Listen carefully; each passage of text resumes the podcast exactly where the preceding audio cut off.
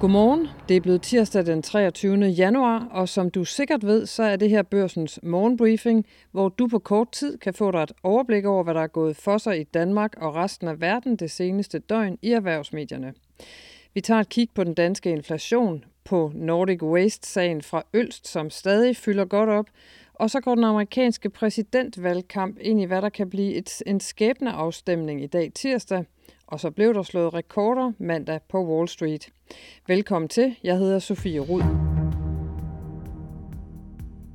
Store lønhop kan smitte af på priserne i 2024 og øge inflationspresset i Danmark. Det vurderer Nationalbanken.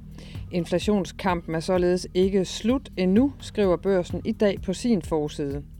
For selvom inflationen er styrtet ned i slutningen af 2023, selv hvis man sorterer de svingende energi- og fødevarepriser fra, og selvom Danmark har den laveste inflation i Europa, så betyder det ikke, at vi kan erklære sejr over inflationen. I hvert fald ikke, hvis man spørger Nationalbankens vicedirektør Thomas Har, og det har børsen gjort. Og det korte svar er nej, det er for tidligt at drage nogle håndfaste konklusioner omkring inflationsudsigterne for dansk økonomi. Thomas Har trækker nemlig særlig én ting frem, som bliver afgørende for, hvordan inflationen vil udvikle sig i 2024, nemlig om danskernes store lønhop vil smitte af på priserne, eller sagt på en anden måde, vil virksomhederne sende de stigende lønomkostninger videre til forbrugerne. Du kan læse hele interviewet med Nationalbankens øh, vicedirektør Thomas Har på borsen.dk.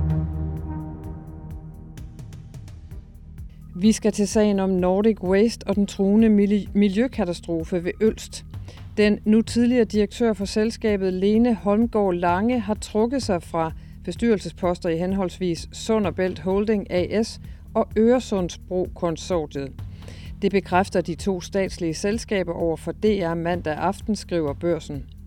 Efter at sagen begyndte at rulle, endte Lene Holmgaard Lange med at sygemelde sig fra posten som direktør – Nødarbejdet havde været for opslidende, skrev Randers Amtsavis i midten af januar. Siden af sagen, som bekendt endt med, at Nordic Waste er gået konkurs, Lene Holmgaard Lange var blevet udpeget af Transportministeriet til at sidde i bestyrelsen hos Sund og Bælt. Selskabet står bag Storebæltsbroen.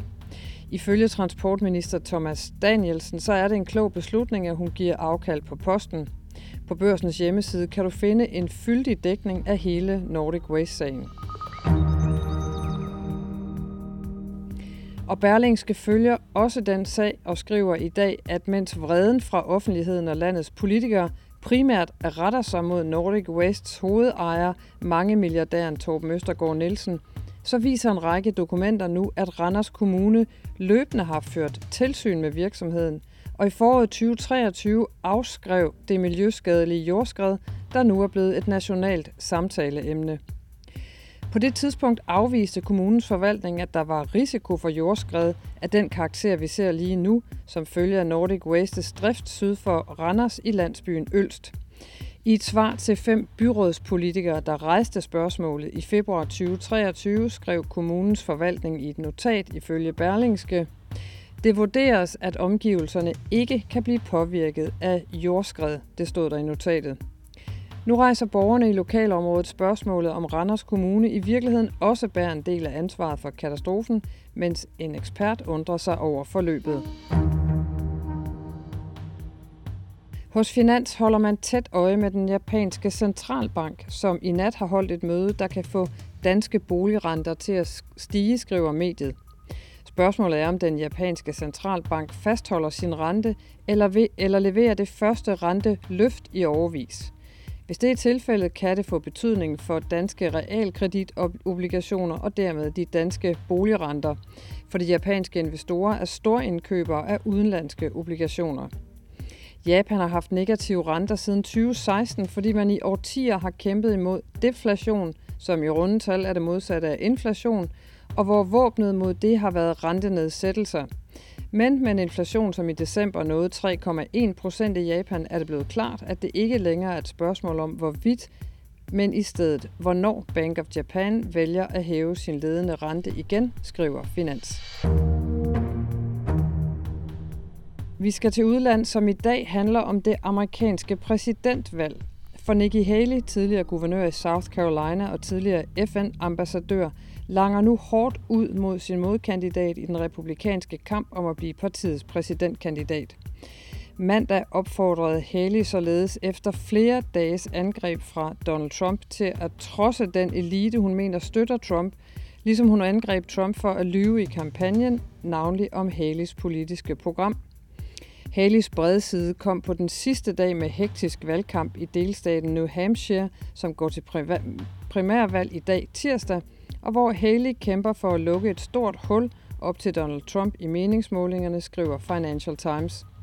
Trump har blandt andet kaldt Haley for bird brain, altså fuglehjerne, og brugt hendes indiske fødenavn som en slags hån. Og Nikki Haley er den sidste republikaner, der stadig er med i feltet og udfordrer Donald Trump. Hun er ambitiøs, men også opportunistisk, siger en dansk diplomat, der har set hende i aktion. Spørgsmålet er, om hun allerede nu ser frem mod 2028, skriver børsen i dag i en perspektivartikel op til tirsdagens primærvalg. Konkurrenterne har trukket sig en efter en, og søndag droppede Ron DeSantis ud som den sidste. Kun Haley og Trump er nu tilbage i det republikanske felt.